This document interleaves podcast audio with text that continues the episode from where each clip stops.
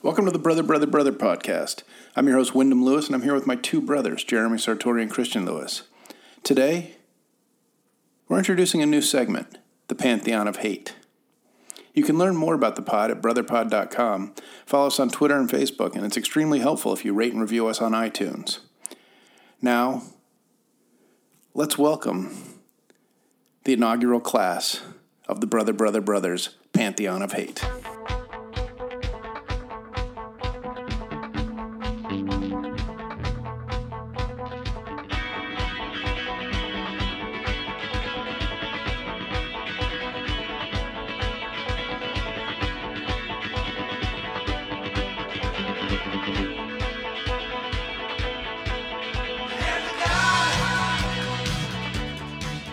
Brother, Brother, Brother podcast. I'm your host, Wyndham Lewis. I'm here with my two brothers, Jeremy Sartori and Christian Lewis.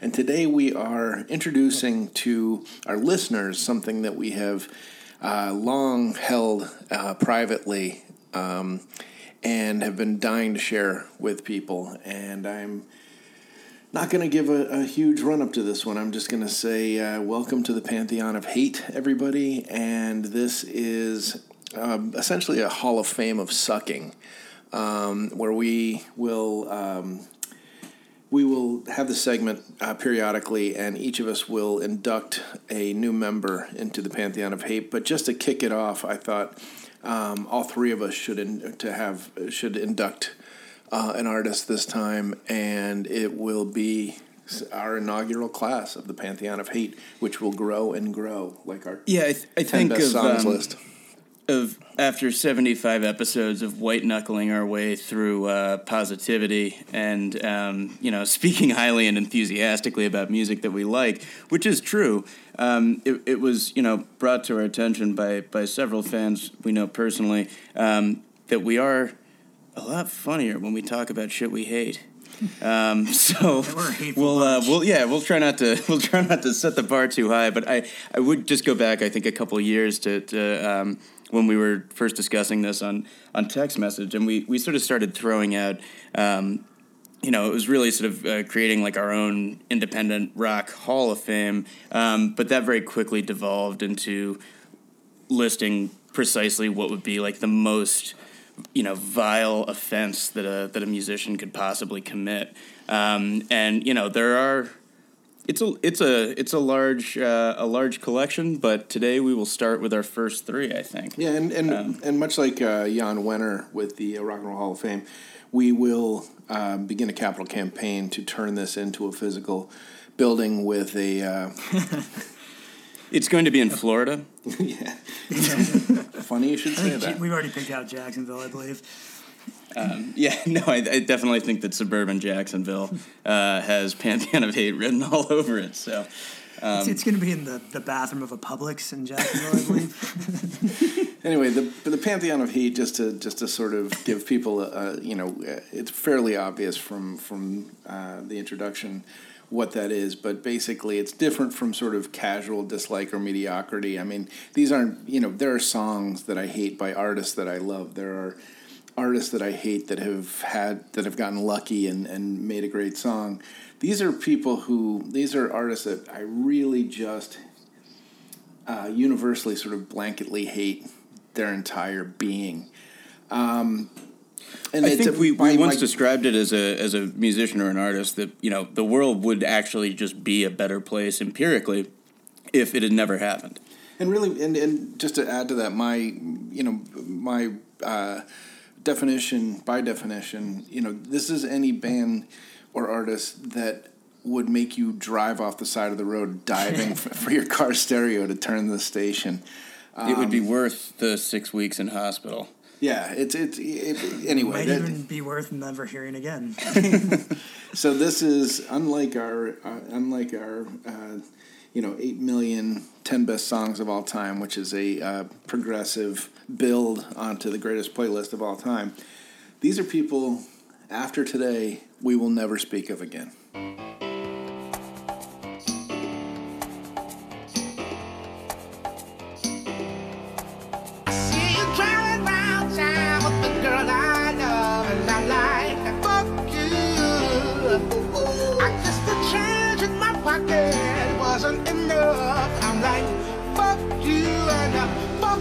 Her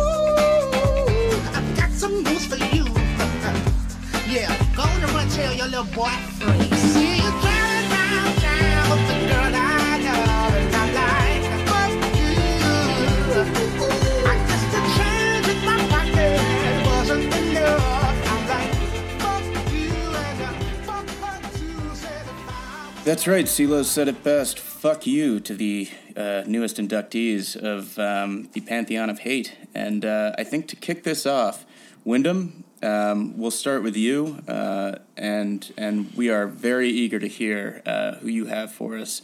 Um, who, who is the lucky recipient of this uh, prestigious Initial. honor? This is the initial uh, induction uh, class of Pantheon of Hate, and given that I've been on this earth the longest and had to suffer through this um, saggy sack of shit uh, for the greatest period of time, um, I'm going first. And without further ado, I'm inducting Jimmy Buffett Oh, into nice. the Pantheon of Hate. He's the quarterback, I believe, of the Pantheon of Hate team.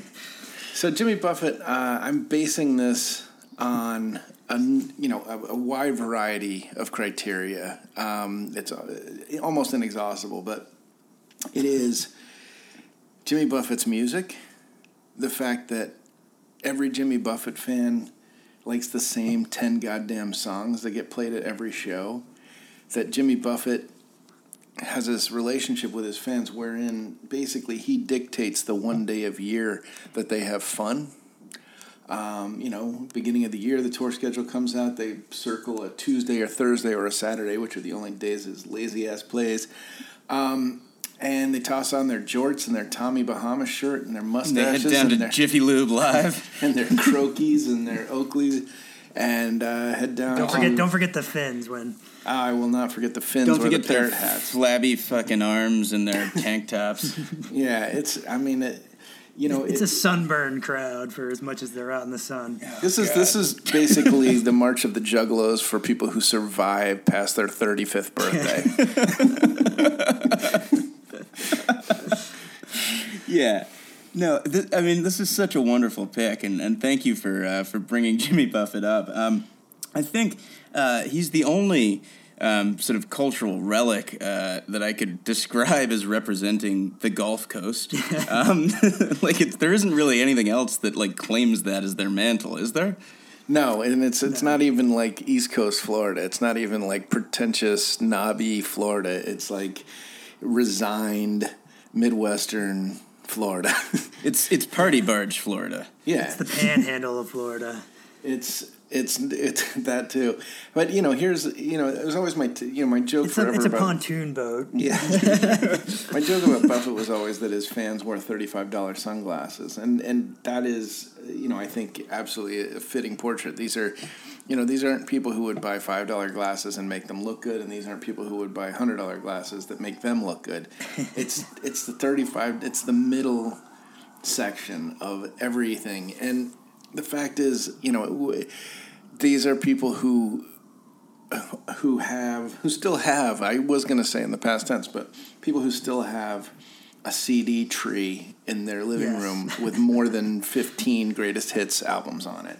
And on top, It's actually- Buffett's greatest. Does Buffett even have albums? Because I feel like the greatest hits is about. Well, that's the funny thing is I, seen of that I actually went back. I went in and did a deep dive today and read about um, the songs, the playlist, or sorry, the set list that he puts together. And there is something called the Big Eight, which can sometimes be stretched to the Big Twelve or the Big Ten. And they are cheeseburger. you pay cheeseburger. extra for the Big Ten ticket? Cheeseburger in that, like- Paradise, Margaritaville, Fins, Son of a Sailor, Son of a Son of a Sailor, Changes in Latitudes, Changes in Attitudes, oh, I Pirate hate Looks that song at 40. so much. I hate that name so Come much. Monday, which I will can yeah, I will at least No, concede don't do it. That's it, that it is his best song. Not that it is a good Okay, song, but it yeah. is his best song. Why don't we get drunk and screw, which I had forgotten about, and of Did course, you write that, or is that just a cover that he does? I think that's him. Like, Is who else would have Okay. done? And then uh, the one I'd forgotten about is Volcano, which he sings with this sort of like faux Caribbean patois. No, I, I don't know what that is. Don't yes, you tell do. me. I don't Oh, know. okay. I don't know. I don't know where I'm a gonna go when the volcano Oh, blows. fuck yeah, I do know that. I hate that song. The song I didn't. I didn't realize Fins Oh. was titled Fins. That's a terrible. That's the dance to your left, Oh, dance yeah. to your right, Dance and to you're your the right, only. Yeah. Um, anyway, Oh, And, It's- and I mean, Buffett's one of those guys just to jump in that I remember as a as a young kid, and you know, you kind of get into sort of classic rock, early, you know, Zeppelin, Who, and, and inevitably somebody has Buffett's greatest hits via their parents, and I just vividly remember hearing Cheeseburger in Paradise and being like, "That is the fucking stupidest song I've ever heard in my life," and it was a great, you know, way to sort of realize that like we are not going to be friends long. yeah, it's a, it's a Uh, good dividing line. Yeah, absolutely. You you definitely know who's on the Buffett side and who's not. yeah, no, no, I'm not going to hang out with these people. I can't do this anymore. But going Um, going back, one thing that I did notice about Buffett when I started listening to these songs, and I had never really put this together before, he is essentially the blueprint for modern country radio. It's there's a lot more sort of like Explain. attempt. Well, there's a lot of attempts at riffage.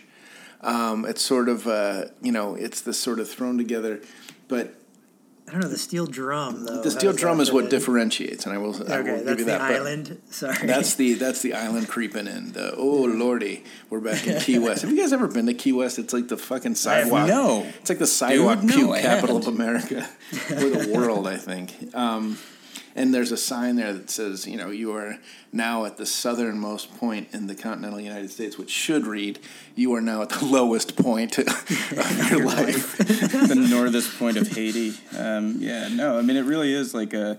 Um, I, I'm not sure. I did. I didn't know that it was such a sloppy place uh, because I'd never thought about it. Yeah, it's, But- it's like where it's like where fifty year olds vomit on the street. it's the Bubba Gump shrimp. of, Yeah. And then also, you know, I mean, you know, the other thing I realized is that he's got steel drums in a lot of his songs, and um, his song, his music is referred to it sometimes as Gulf and Western, as opposed to country and Western. But steel drums are one of those things. It doesn't even make sense. I realized that steel drums have a lot of his certain fans do play golf. certain place. oh wait, the golf. Yeah, exactly. They, but there, there's a certain place that steel drums occupy, and that is when you've landed in the Bahamas and you've had just enough to drink, and it's sunny out, and it's winter back home, and you're like, I'm You're not sporting even. your nicest Tommy Bahama. but I'm You're not even. drunk at ten o'clock in the morning. Yeah, well, that's true.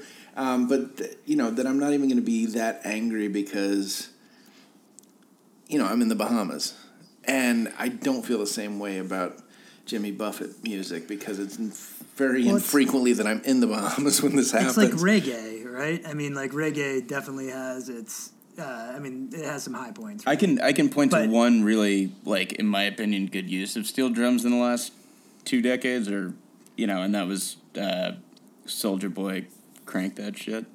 and Jane says by uh, Jane's Addiction. Right, But yeah, Jane's Addiction Oh yeah, good call. Um, But Anyway. the but actually, that was more than two decades ago. So Yeah. No, you are Um, correct. But yeah, the, so uh, this is my, you know, the bottom line is, um, you know, Jimmy use the steel drums sparingly, folks.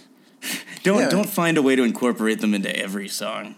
But Jimmy Buffett fans are essentially looking for the same experience every time they go to a Jimmy Yeah. Buffett concert. Every And time they go to can, the can we take a moment to reflect on the fact that the songs are also like the same swingy, lazy bullshit, like just slower than mid tempo because I don't remember the words otherwise. Um, you know, it really is something that like you need to hear one time before those words are just seared into your mind. yeah, Um, I sadly remember when these were hits, uh, when they were actually charted, you know, charting it On on the the radio. radio. Um, it was. A, I think it a- Christian and I have been stuck with hearing drunk people blurt them out in, in awful college bars and yeah, and Pitts- beach towns. and like Pittsburgh Steelers tailgate parking lots. Yeah. yes. Anyway, um, I, I, I Can we? I, res- I don't have enough bile in my reserve to uh, continue on with this conversation. So Well, well, one thing quickly. I just did you touch on fashion? Can we just talk fashion for two seconds? please, Yeah. I mean, is there an un? I mean, could you get a worse looking crowd than a Jimmy Buffett concert? And can we name one? Mm, exactly. Thank you. Belle and Sebastian was pretty, uh, but yeah, no, I I, mean, fair nerdy, enough. sure, but I mean, But on, like, you yeah, know? hipster nerds, exactly. beer bellies and Tommy Bahama shirts with. Uh, I think you mentioned Croakies before. But Wayne. this isn't like it, it's not like active fashion. It's like this is what happens when you It's have, when you really don't give a shit about fashion. and golf shirts every day, and then you know get to let loose with a Hawaiian shirt, basically. Mm-hmm. It's painful. Sorry, I didn't mean to No, no, no, it's- fashion, but It's it's very painful, and let's uh, let's not speak of this again. So, So can I just can I just highlight one thing that kind of grinds my gears about this guy, um, and that is the fact that everybody who wants to remark positively or semi-positively about him, which is not to say his fans, because those people just love it and spew it out of any speaker they can find. well, no, I'll, Um, I'll, I'll give you the scenario, which is when you're someplace and you are confronted with a Jimmy Buffett fan, and you are in a position or a social engagement where it's not, um, it's it wouldn't be smiled upon to be a complete dick. For instance, the funeral of a close family member. Exactly. At which point you say, "Oh yeah, Jimmy Buffett's playing next week. He's a pretty shrewd businessman." Ah, exactly. It just it drives me fucking nuts. Like it's the first thing anybody says when they have to be polite. Yeah. When, Um, they, when you can't you say know- anything nice at all, say You can't Jimmy say anything Buffett. about his music. Jimmy Buffett is a good businessman. yes. So He seems rich. He, And that's pretty much all I have to say about him. end of Yeah. conversation. I'm sure he has a gigantic house on the Gulf Coast. And a really big party barge. All right, well, biggest. let's take a quick break and then we'll come back uh, and let's let's listen to a little steel drum driven Jimmy Buffett and we'll come back and we will induct Jeremy's choice. steel drum torture.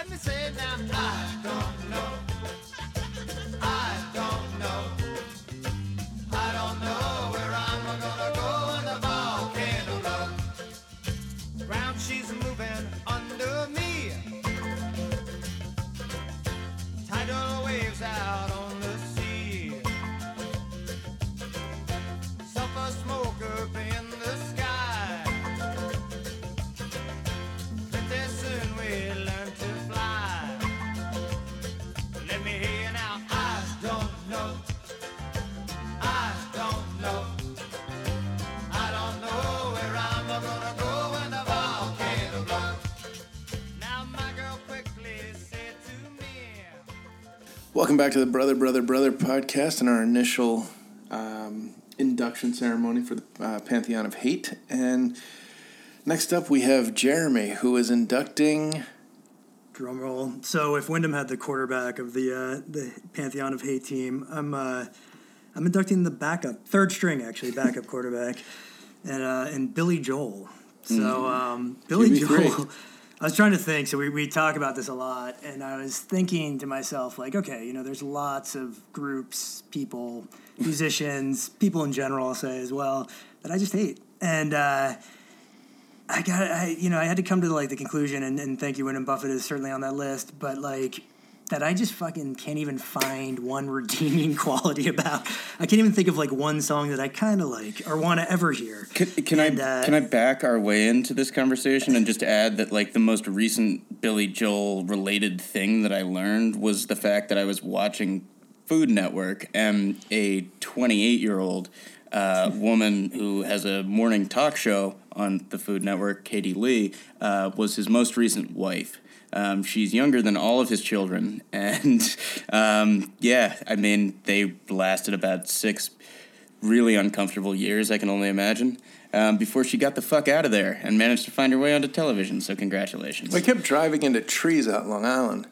Yeah, Um, well, he's a Long Island boy, born in the Bronx, lived in uh, suburban Long Island, and actually, in, in kind of looking at Joel's uh, biography and, and career, which I've avoided most of my life, as much as I try to avoid his music, I uh, I did learn today that he was formerly, you know, his first first jaunt into music was a, uh, a failed band called Attila, and if you ever get to see this, I actually suggest that you all look up the album cover for Attila because it's him and another guy dressed up as knights and basically I think standing around with slabs of, of animal carcass. Um, but the best part, and I really, you know, don't say this about a lot of people, was that at the failure of Attila, Billy Joel tried to take his life by apparently, and, and we can we can debate whether we believe this or not, drinking a bottle of furniture polish and going through a failed suicide. So not only did Attila fail, apparently uh, Billy Joel's suicide failed, and you know, unfortunately for all of us, in 1971 he decided to go solo.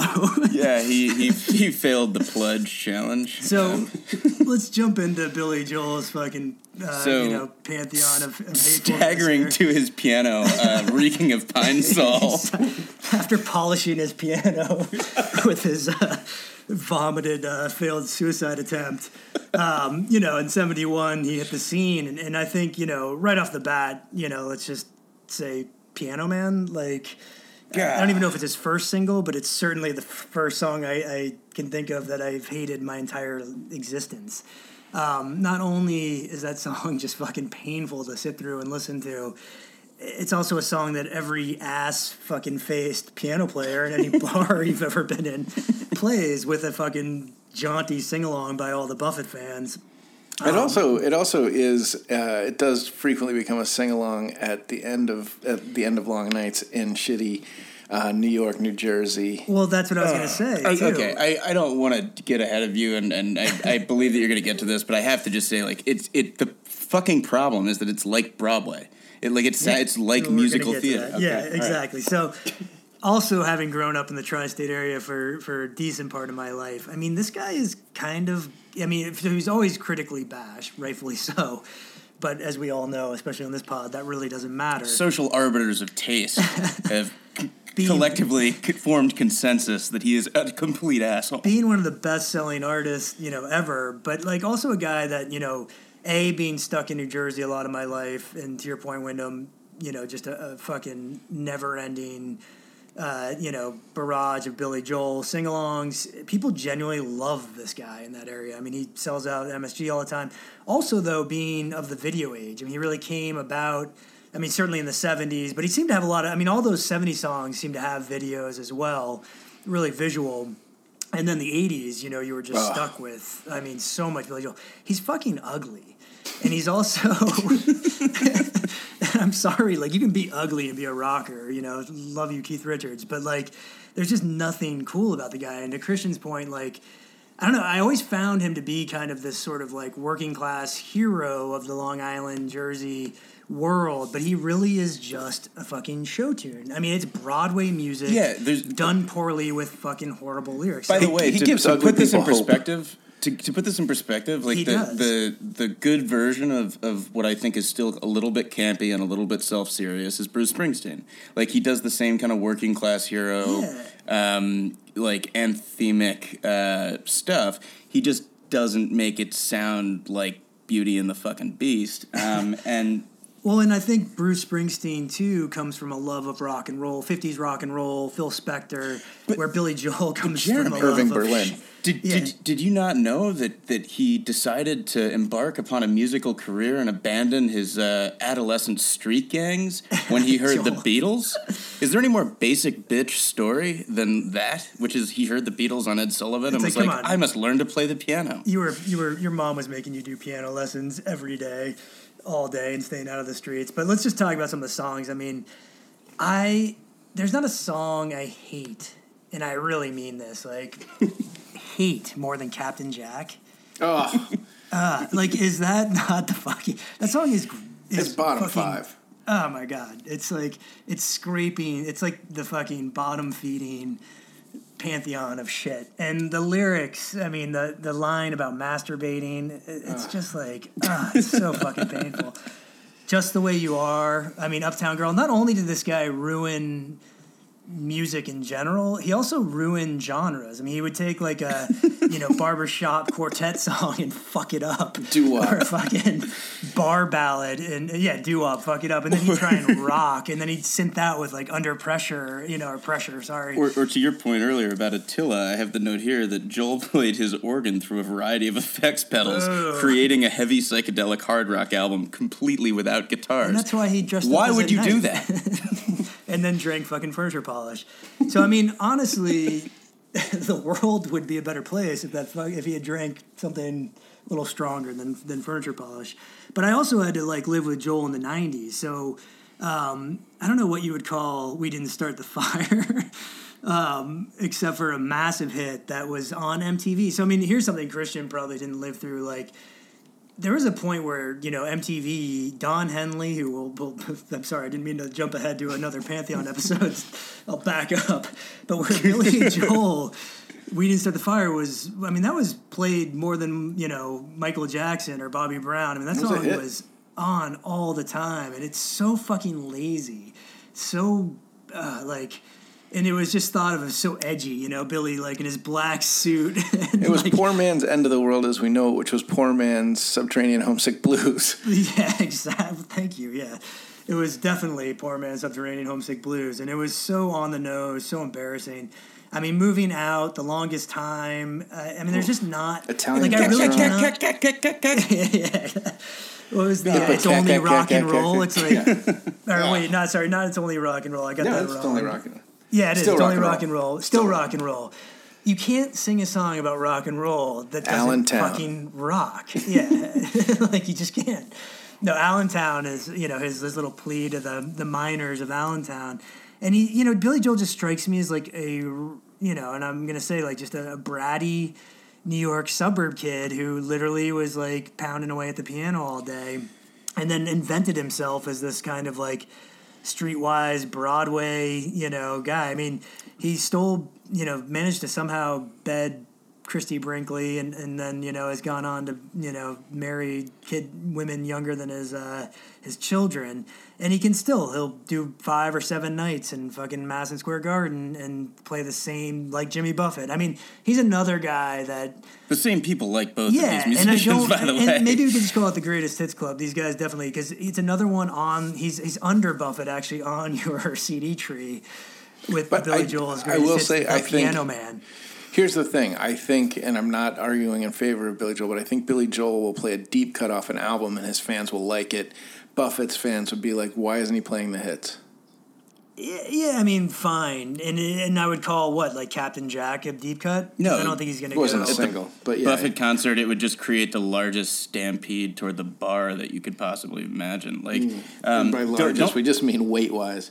Yeah, and don't don't forget, of course, you, you, you haven't mentioned yet his uh, his brief um, sort of dalliance into a political persona. When early in his career in the 1970s, he he stated that he only sweated two things: perfecting his music and the Vietnam War. And I think we know which the bigger tragedy is. Oh my god, he's so deep. Um, You know what You know- I've, I've come to realize is that, you know, Billy Joel is the is the music of Long Island, but Billy Joel is also the musical equivalent of Long Island. stay on the island, please. Um, yeah, I mean, so Billy Joel, I think, is, is very fitting as a second inductee. I mean, again, like I just stream over his hit songs, his deep cuts. And you know, I, I think we said it early on. it- It's not hard for me to find. I mean, shit. Like we joke about the Grateful Dead. There's some good Grateful Dead songs. I'm gonna say it, even if they go on the hate list. There's some good Weezer songs. Another band I hate. There's you know, there's a lot of bands that I, I dislike, um, and it's really hard. It's to find hard to somebody. fuck up hundred percent of the time. Yeah, and it's hard for somebody you're to this be prolific. If all you do is yeah. write melodies, like for Christ's sake, like you might not fuck up once. And you know, I think Billy Joel probably could sustain a serious radio station just like fucking. Uh, I'm our sure he friend has Buffett one. Could. And Kenny Chesney. By the way, oh wait, it's by the way, Classic Radio in the tri-state what area. is his Sorry. real name? Does anybody know? No. It's not Billy Joel. I don't think he's ever let that out. But he is described as Tin Pan Alley, Broadway melodies. Uh, I think I'm going to send Billy Joel some, uh, you know, wood polish for his for his uh, for his next uh, as his next wedding gift. Um, I I also I'd like to just thank PBS for never including him in a fundraiser drive. It's like you actually you know are pretty indiscriminate about this kind of stuff, and this seems like it would be right up your alley. Um, but truly, uh, the world thanks you. And I th- I think I'm going to defend Buffett here a little bit. I think un- unlike Buffett, who probably really doesn't take his shit very seriously and knows that he's fleeced the world with his garbage. I've always thought Billy Joel just thinks of himself as such a fucking quality songwriter. Well, And I- it's- it's- he's the he's the guy who's never won the Oscar, who's just pissed. He's you know that uh, that he's never never gotten there. You the know that he's never. I yeah. will say I will say this. I remember seeing an interview with him back in the, probably the 80s or uh, probably mid 80s where he said he said he was giving up writing rock songs because he didn't think of himself in the same um, way as like a Rolling Stones or Beatles. He thought of himself more of like a Cole Porter or Irving Berlin. Oh yes, that sounds very Joel. So Shut the fuck up. no pretension. yeah. Oh, sorry. Greatest Hits Volume One and Two. I forgot. He was uh, two let's volumes let's, of hits. let's let's put this let's put this fucker to bed. Let's start. Let's start Billy Joel on fire and take a break.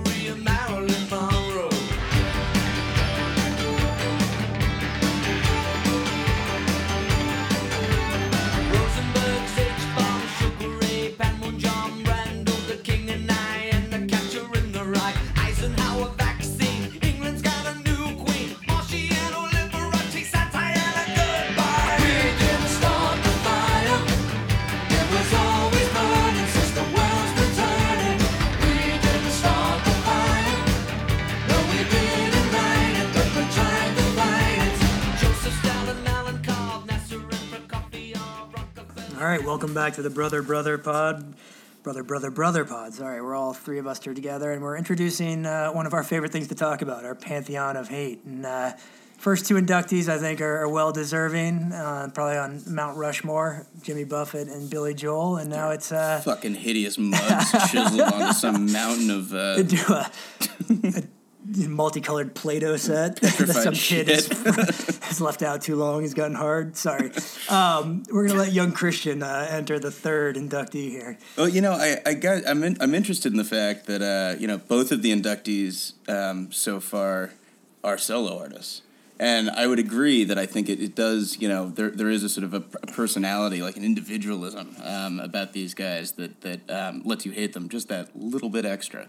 Um, but but I think it's important, uh, particularly for sort of my generation of um, shit listening uh, to to recognize that really it was it was a radio that was that was dominated by bands in the um, in the latter half of the 1990s um, when I was first discovering that I had taste um, and I, I will say I went back and I spent two full consecutive unbroken hours listening to this shit today um, and I would like to induct Creed aka a shot of Nickelback with a Jesus Christ chaser, aka the derivative quasi Christian rock version of Pearl Jam that cruised into the high album sales of the late 1990s and took their shitty generic drivel to new heights.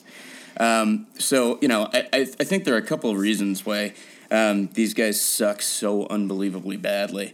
Um, and, you know, I, I hate this band. Um, and, and, you know, I think that, that the cool part is uh, I'm not alone. Um, you know, despite their massive album sales, um, a lot of people really don't like these guys, uh, making them, you know, prime candidates for the pantheon of hate. The world has spoken. Go die. Um, this is a band that was so hated that their own fans sued them after a famously bad show in Chicago in 2003. That's fucking hateable. Their lead singer, Scott Stapp, is so despised that when a video surfaced of him getting a blowjob next to Kid Rock, Kid Rock said he was mainly embarrassed that people learned he was hanging out with Scott Stapp. uh, excuse me, that's Senator Rock. Um, but uh, I mean, you know, it, back in like 2000, these guys could literally sell out arenas within seconds, um, and and the lines were you know a mile long uh, as people were were queuing up to to buy tickets. Um, but thankfully, by 2012, that moment had passed, um, and sales to uh, to a show that they they uh, threw in, in Birmingham, um, England, uh, were so utterly abysmal um, that the ticket prices were lowered to 75 cents a week before the show. And, you know, if, if you're trying to puzzle out the economics of this, this literally does not cover the cost of the employees in that building that night. Um, so that's a that's an utter fucking failure. Like, you should not leave live performances in debt. Um, so Thick troglodytic features of Scott Stapp. They were out pay, paying fans to come into the show. literally um, and uh, you know I, I think there's a on on to my my uh, second pillar of why this band sucks. Um, they sucked other bands into the shitstorm of their music uh, and managed to be really successful. Now this is this is where like I'm, I'm gonna broaden my horizons a little bit here and talk about the fact that this this came at a, at a you know pretty critical juncture in the post Nirvana era. Um, Nirvana, of course, uh, was. I think this is an appropriate time to refer to a band as a as a supernova, right? I mean, they were so huge, so quickly, um, so primal, and and such a force of nature, um, and then they were gone, and into this vacuum piled just utterly fucking idiotic versions of um, you know sort of rehash versions of their music and uh, you know I, I think um, it, it led to a sort of a, a level of commercial success built on sort of some of the features or characteristics of grunge but really that had nothing to do with grunge at all anymore um, and and this ultimately became the Ozzfest tour, um, and attracted every uh, like you know whippets huffing fucking metalhead within 200 miles. Um, and you know, I, I think the the real tragedy though was that otherwise good groups got got sucked into this mess, and and I would point to two things in particular. One was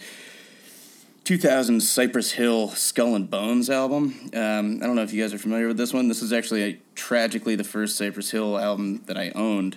Um, and I thought they sucked uh, until I discovered they didn't.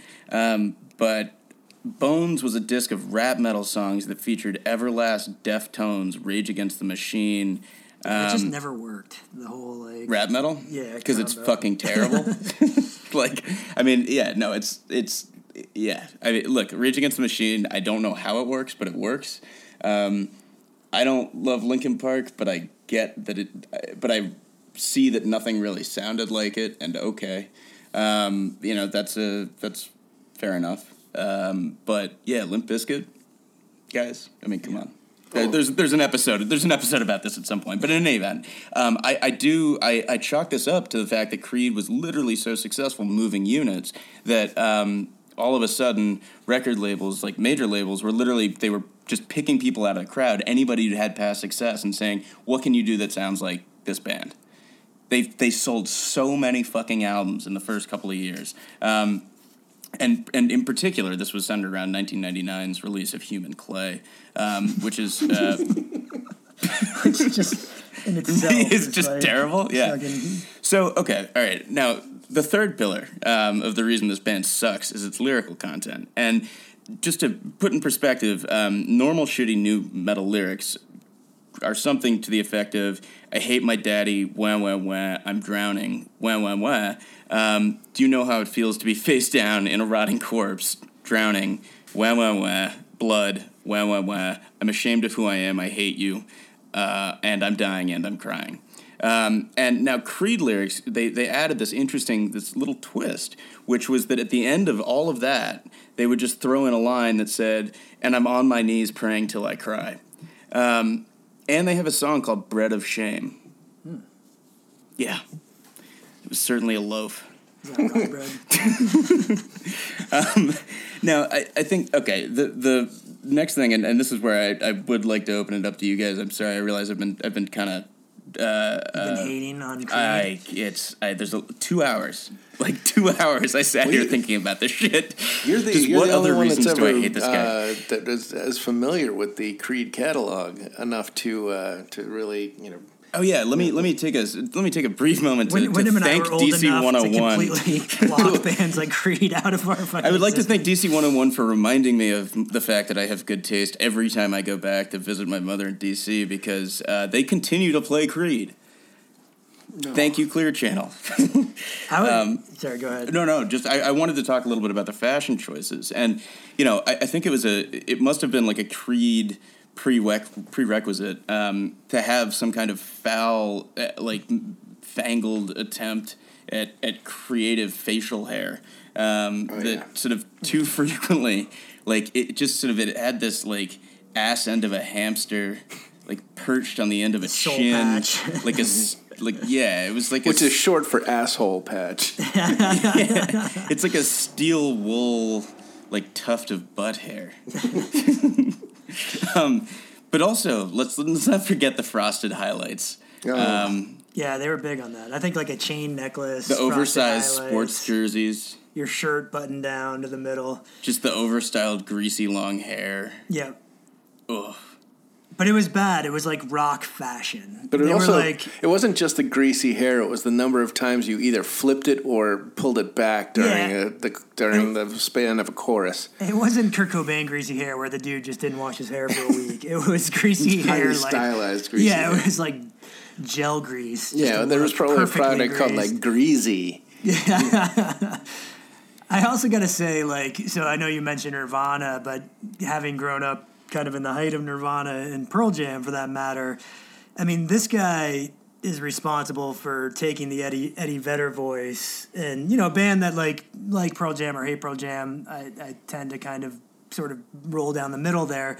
Um, they certainly were a, a, a band a, a force when they came out and, and definitely had like critical acclaim and, and you know did their own thing but Creed You took referring to that Pearl Jam. Pearl Jam, yes. Okay. And moving into Creed, I mean, that guy I was about to attack you physically. completely mimicked Eddie Vedder's voice 100% to the point where I think when I first heard Creed, Oh, yeah. I was like, is this a Pearl Jam song? Like, who, you know, I mean, it was such a fucking knockoff. You know, Trent Reznor, it's, it's funny you say that because you, you've actually touched on the fifth pillar of why I fucking pillar hate this band. This is the last pillar. Um, Trent Reznor once likened Scott Stapp's voice to uh, uh, a guy who was competing with no one over who could sound the most like the Cookie Monster, um, which I think uh, was a was I a think the pretty Cookie good. Monster wins. Yeah, no, exactly. That guy had a you know perfectly entertaining voice, um, but it was this like whining, whinging, desperate, angsty, fucking bullshit, um, and it like it just it flipped back and forth from trying to sound tough and triumphant and earnest, and th- those are all things I don't like. And godly. And godly, Well, that was the other knock. I mean, there was some sort of odd. I, I mean, I think when you had we were talking off offline here about the fact that this was a band that either was Christian rock or Christian leaning, or I'm not sure what the definition is. But yeah. all Did of you it not hear when I talked fucking about their album Human Clay? I And their, think their they- by the songs, way, I their, think- their songs with arms wide open and higher. Aren't they from I- Florida too?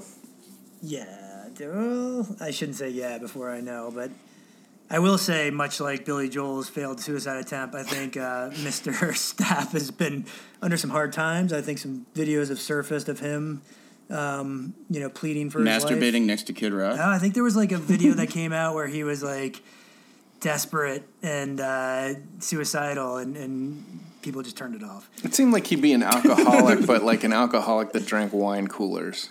And they said Yeah, we that's wish what I'm saying. I think he was. I think he did like a whole like help He's- me, and, he's and the- people were like, nah. he's the moody he's the moody brooding guy by the bar at the Jimmy Buffett concert. Um, He- but he's yes, responsible for the. Uh, yes, they're a product. You are right, Wyndham of Florida State University. Ooh, so yeah. fuck you. Seminoles. Yeah.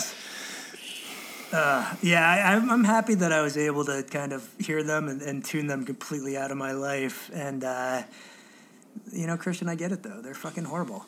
Yeah. Uh, They also, um, in some way, shape, or form, and we won't need to go too deep on this, but they they were um, made uh, big by a break that they got at the Wren's expense, which makes it even say, I was gonna bring that up. Yeah, and I, I don't know all the details, but they basically fucked over one of our favorite bands, and, and we're gonna fight them for that. uh, and and on top of that, I, that's funny. I actually didn't know that. Um, so what what I literally felt was like truly like all consuming hatred has managed to just notch up like a level higher. Um, so yes, yes, you Yes, they can, can. take me higher. Um, yeah. I would also like to point out that their band's original name was Naked Toddler. I don't really have a pillar for that, but Naked toddler. N- yes, It's a mess. yeah. So try try saving files under that on your computer. yeah, the, the metadata caused a few problems. I think it's See, safe I to warned say. it again. Oh god, all right, I'm Anyway. fucking angry. they fucking suck. God, it is. I mean, it's it's both. Uh, it's both. You know, rage inspiring and cathartic to talk about this stuff. Yeah. So anyway, let's let's uh, let's listen to a little "Can You Take Me Higher" and then we will come back. When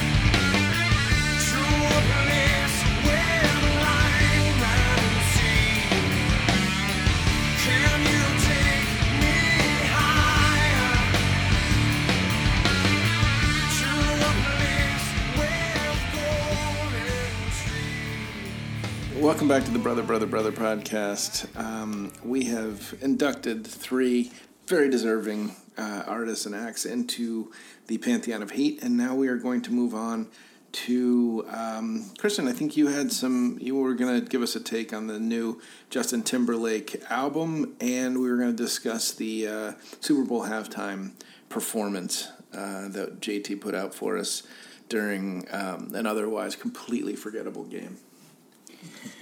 Yeah, I mean, I so I listened to Man of the Woods. Um, I have to say it's a little bit baffling, um, and I I'm still. I, I think I should lead by saying I'm still a little bit undecided as to whether this is a failure of, of Timberlake himself or, um, you know, predominantly a failure of the sort of Focus groups. marketing machine that puts Timberlake's music out there. Um, and I say that because you know the the album marketing pushed hard this notion that it was you know a sort of woodsy vibe, and Chris Stapleton was going to be on it, and um, he's wearing flannel. And he's from Tennessee originally before he was whisked away to L.A. by the Mouseketeers. Um, and yet, the first song that came out, "Filthy," was pretty classic Timberlake dance floor grooves. and synths, right? Yeah, I mean, Um, Yeah. I got the impression that he was sort of priming to take his, you know, he was he was going to age out of dance pop, which you know inevitably happens, and that he was going to age into some sort of hybrid country thing. Yeah. Just a yeah deeper sort of introspective album. All right, so let me let me just uh, first of all, two major fucking strikes on this thing are the fact that he like includes like I they would I wouldn't call them found sounds, but like recordings of Jessica Biel and his toddler um, on this thing Naked in multiple toddler. places. uh, I don't know whether it's toddler had clothes or not. I didn't feel comfortable googling that. Um, but uh, I, I think that you know it, it it that just like is not a great starting point. I mean, it tells you something about the sort of the state of mind and the fact that you know he was endeavoring to to write an album about family, um, which is fine, but he doesn't know how to write songs, and I think he needs to remember that. Um, he's never done it. Like it just it's not a strength of his. Is he a fucking co-writer on this stuff, or is He's a phenomenal entertainer. Yeah. uh, yeah, he is. Um, and and that does, uh, you know, I think uh, w- one issue is is also just when you choose to go the country route, you've got to remember that that isn't a particularly forgiving genre when it comes to lyrics. Like you are out there, um, and while I still don't really know um, what the song "Sexy Back" is about beyond the fact that he's he's bringing sexy back, I didn't know that it left. Um, but like, neither you did know, Prince? it doesn't matter. You know what I mean? It just like it's a good vibe. Like the song works. It's great. Um, I'm bringing Harry back. yeah, no, it, it, but I think you know ultimately, like, look, it, it became the- it's it's a sort of it's a frustrating listen, um, and I thought it was like it had this sort of like stylized like rustic shit that was clearly designed to harken back to to Tennessee, um, and you know, it, but it also sort of points out. It, unfortunately, it laid bare, I thought, sort of where the limits of his talent are. Um, and for a guy who has been so great on the pop scene for so long, like it's it's just disappointing to to Yeah. have him like to have the curtain pulled back. I struggle like with great with Timberlake. I mean, like I like him. He's likable. I, I also was stuck with early Timberlake and NSYNC, and one of my first jobs was literally uh, being at an NSYNC concert four nights in a row. So, you know, he did escape the boy band world. He's, a, I think, a, a really funny guy. Actually, a, very good actor or good actor. Um, and I love like his his pop singles. I mean, "Sexy Back" and and uh, "Rock with Me," but they're you know they're they're when I think you mentioned Prince, obviously Michael Jackson. I mean, he's he's really like rehashing shit that works, Like They're- they're Bruno danceable. Mars yeah, does, yeah. exactly. Except mean, without really good example. Except panache. for Bruno Mars, I think has a little more just overall talent. Well, he's got and musical talent, yeah. he can play. So this album, like to me, was just fucking boring. You know, it was like if you're not gonna do that, if you're not gonna fart out, you know, too great, and I I think "Filthy" is fine. I don't think it's anything close to those other singles. Um, if you're not gonna like just pump out like a great danceable song, then d- you know don't bother. And I, I think this guy gets a little bit more critical acclaim and, and sort of like hype than he, he deserves in the music side. I mean, I think he's like become a persona. Everybody loves JT, right? I mean, he's like a fun. He's like the Yeah, he did Fallon, in a you know, partnership. Yeah, Dick in a Box is fucking hilarious, and he's good at that Alpha. stuff. He was good in the movie Alpha Dog. Yeah, he was great in Social Network, I thought as well. And like, I just, um, I just don't put that much like weight into a, the new JT album, you know, and I don't put that much weight into this kind of music's album Well, I think uh, genre in general either. Like, why are we listening to a whole JT album? I think what's interesting here, though, is the complete miscalculation because I think it is a really um, sort of naked grab at um, from people who are kind of out of touch, which is, you know, we're gonna we're gonna ratchet JT back. We he's he's conquered, you know, the sort of hipster world. Let's see if he can conquer the red state world. Uh, we'll put him in cam, you know, not to mention, you know, the fact that it's a tailored camo jacket and a five thousand dollar, you know, uh, Dayglow, you know, orange T-shirt um, that he wore on Fallon last night. That's not his hunting gear. It is not actual hunting gear, um, and it actually might be hunting gear for him. But I mean, he's hunting in, in uh, But he's hunting in the Pacific like the yeah. fucking mall in Yeah, Beverly Hills. Yeah. Yeah. So I mean, I- it just seemed like a very um, like a naked grab at at you know trying to recapture some you know audience that might have been bled off by. And you're talking Well, Super and it- Bowl performance. but this no, is I'm also, talking like, about that's- both. that's I'm the- talking about the Yeah. album too because I think That's the perfect recipe to piss off hipster. So the the thing that was interesting about him was that he was a he was a pop star who did mainstream pop star shit. But because he was pretty likable, um, because we all grew up with him, everybody who's sort of around my age, between my age and, and Jeremy's age, say, Yeah. um, who edits Pitchfork and Stereogum and every goddamn music public, music publication on the internet. Um, like those people are, you know, he's a familiar face, and hey, we all liked "Sexy Back." It's a fucking killer song, and "Cry Me a River's a great song. Um, but don't try and beat, don't try and like game us. win. Yeah, don't win me over at my game. Like you have your game, and we all kind We of like it. appreciate Yeah. that. But don't come into my world and say you're going to make a better album than Bon Iver or, um, you know, uh, it just it doesn't it, it like or, or you know somebody like Fleet Foxes who has that sort of like semi mainstream but but indie hipster appeal. Like those are the kinds of groups that I think he was using as his point of reference for this. And again, I think it was just a massive miscue. But but as you say.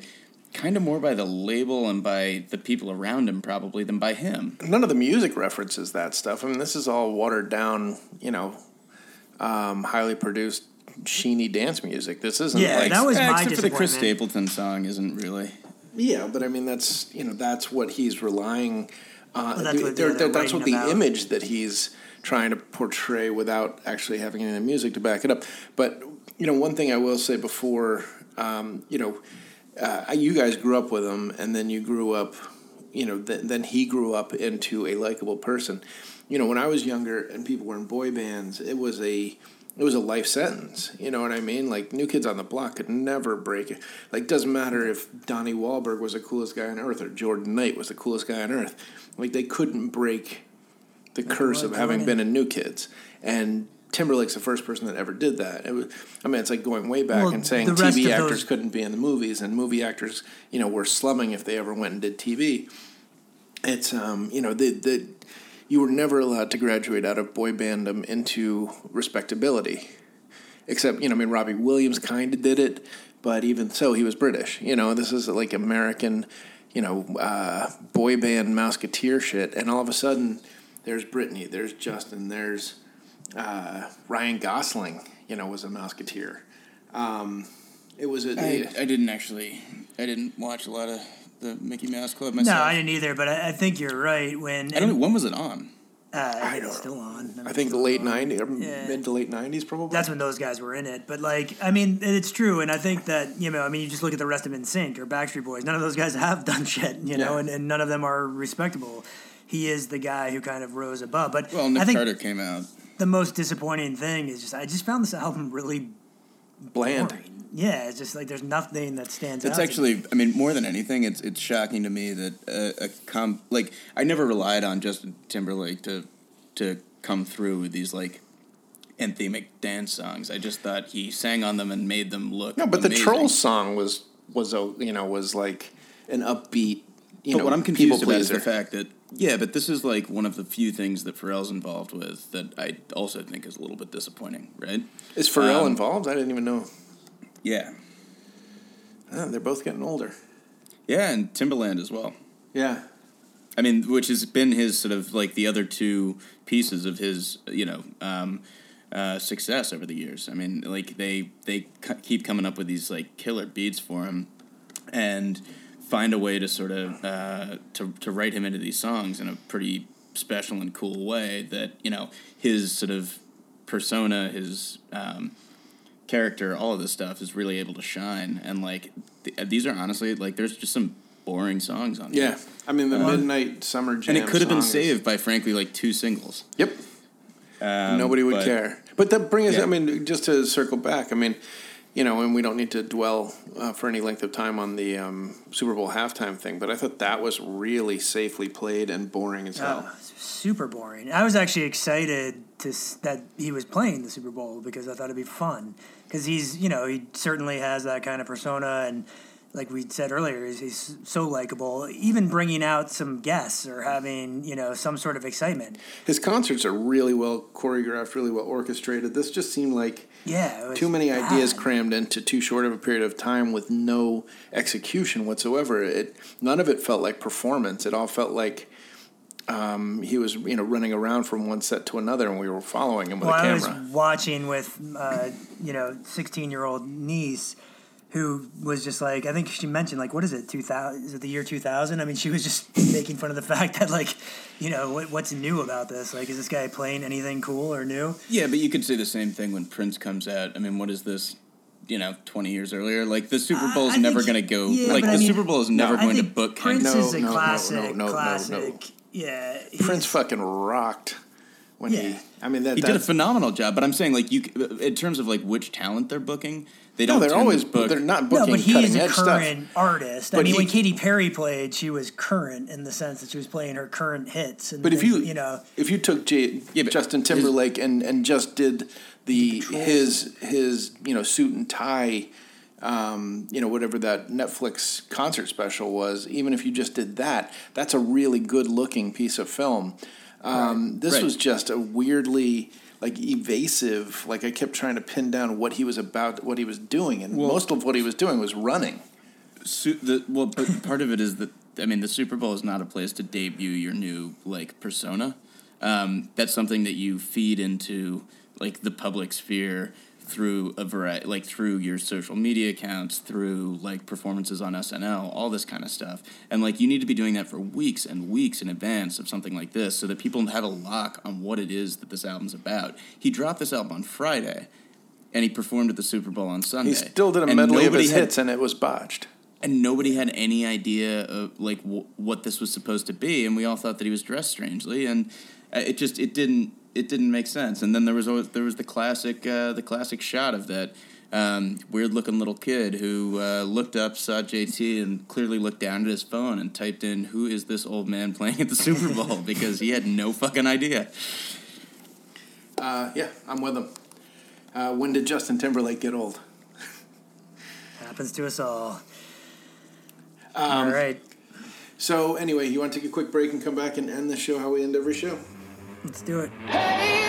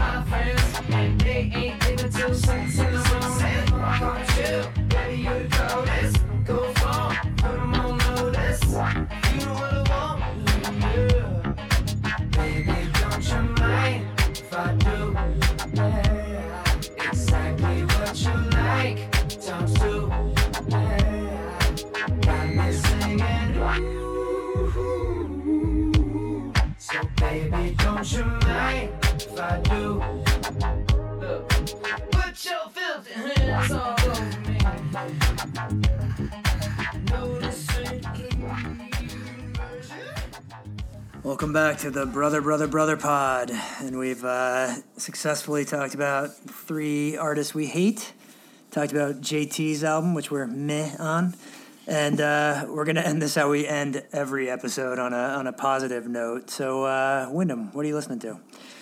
I am listening to. I I'm really digging the Hookworms' new album, Microshifts, and um, kind of a big brass. You know, I mean, kind of a big um, heavy synth um, but with you know rock and roll leanings. I kind of feel like it's um, a little bit of sort of. I said to Christian earlier today, kind of uh, feels like a Hot Chip and the Killers had a baby or something. Um, it's good anthemic rock in um, heavy uh, electronic kind of way. Almost, it's not anywhere near sort of as abrasive and and you know inventive as uh, Nine Inch Nails was way back, but it it's edging more towards that than it is, um, you know, what you would call synth pop. So.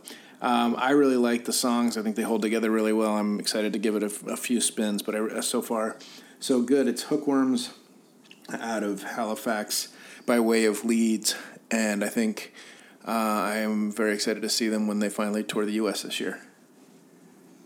Nice. Christian, how about you? Um, I've been listening to the new Migos album, Culture Two, um, which came out a year to the day, uh, I believe, from from their first uh, from their first full length. And um, I've got to say, like you know, it's it, it reflects like a, a their first album basically came out after a couple of years of, of performing together and, and putting out singles together, um, and they felt tight. They felt like a unit. Uh, Culture Two, I think, has. I mean, I, it's got a couple of real standout tracks as far as I'm concerned. Um, they're still collaborating with Metro Boomin, who is at 23 years old the fucking hottest like uh, producer that exists on you know planet Earth. Um, this guy is extremely talented. Um, and uh, has has you know really helped I think sort of shape the the trap genre over the last couple of years and and bring it into the mainstream. Um, but uh, but what was interesting about this was the way that their individual personas, um, Takeoff, Quavo, and Offset have, have sort of uh, have, have sort of started to, to blossom and in some respects move in different directions. Um, that rather than um, you know being very tight and stylistically similar and sort of relying on that uh, that that triplet rhyme scheme that like is is so fascinating and, and so original. Um, this is uh, you know a place where I think. Quavo has sort of started to, um, you know, explore his own sound a little bit and, and start toying around with, um, you know, some of his other other talents aside from purely uh, purely rapping to that scheme. Um, and you know, similarly, I would say uh, Takeoff is the real shining star on this, and he's the youngest of the of the three. Um, and he sort of stepped up and and has, uh, I think, the the best verses on the album. So I'm pretty excited. You know, I, I think the next move for these guys they'll probably stick around and put out another album as Migos, but I think the next move for these guys is to start. Um, you know, you'll you'll start seeing them individually on on features. Guesting, uh, yeah. yeah, exactly, and then they'll they'll sort of head their their solo directions. So, um, but I think we've got like a potential rap superstar um, in in this kid uh, Takeoff, who I guess himself is is only about twenty one or twenty two. Sweet. Jared, what are you listening to? Um, I'm actually gonna flip out of the music world and, and into the TV land, and uh, I'm uh, I'm back into season two of High Maintenance on HBO. The um, it's uh, Ben Sinclair and uh, I think Katja Blichfeld. I'm probably butchering her Oh, last guy. name, but the creators.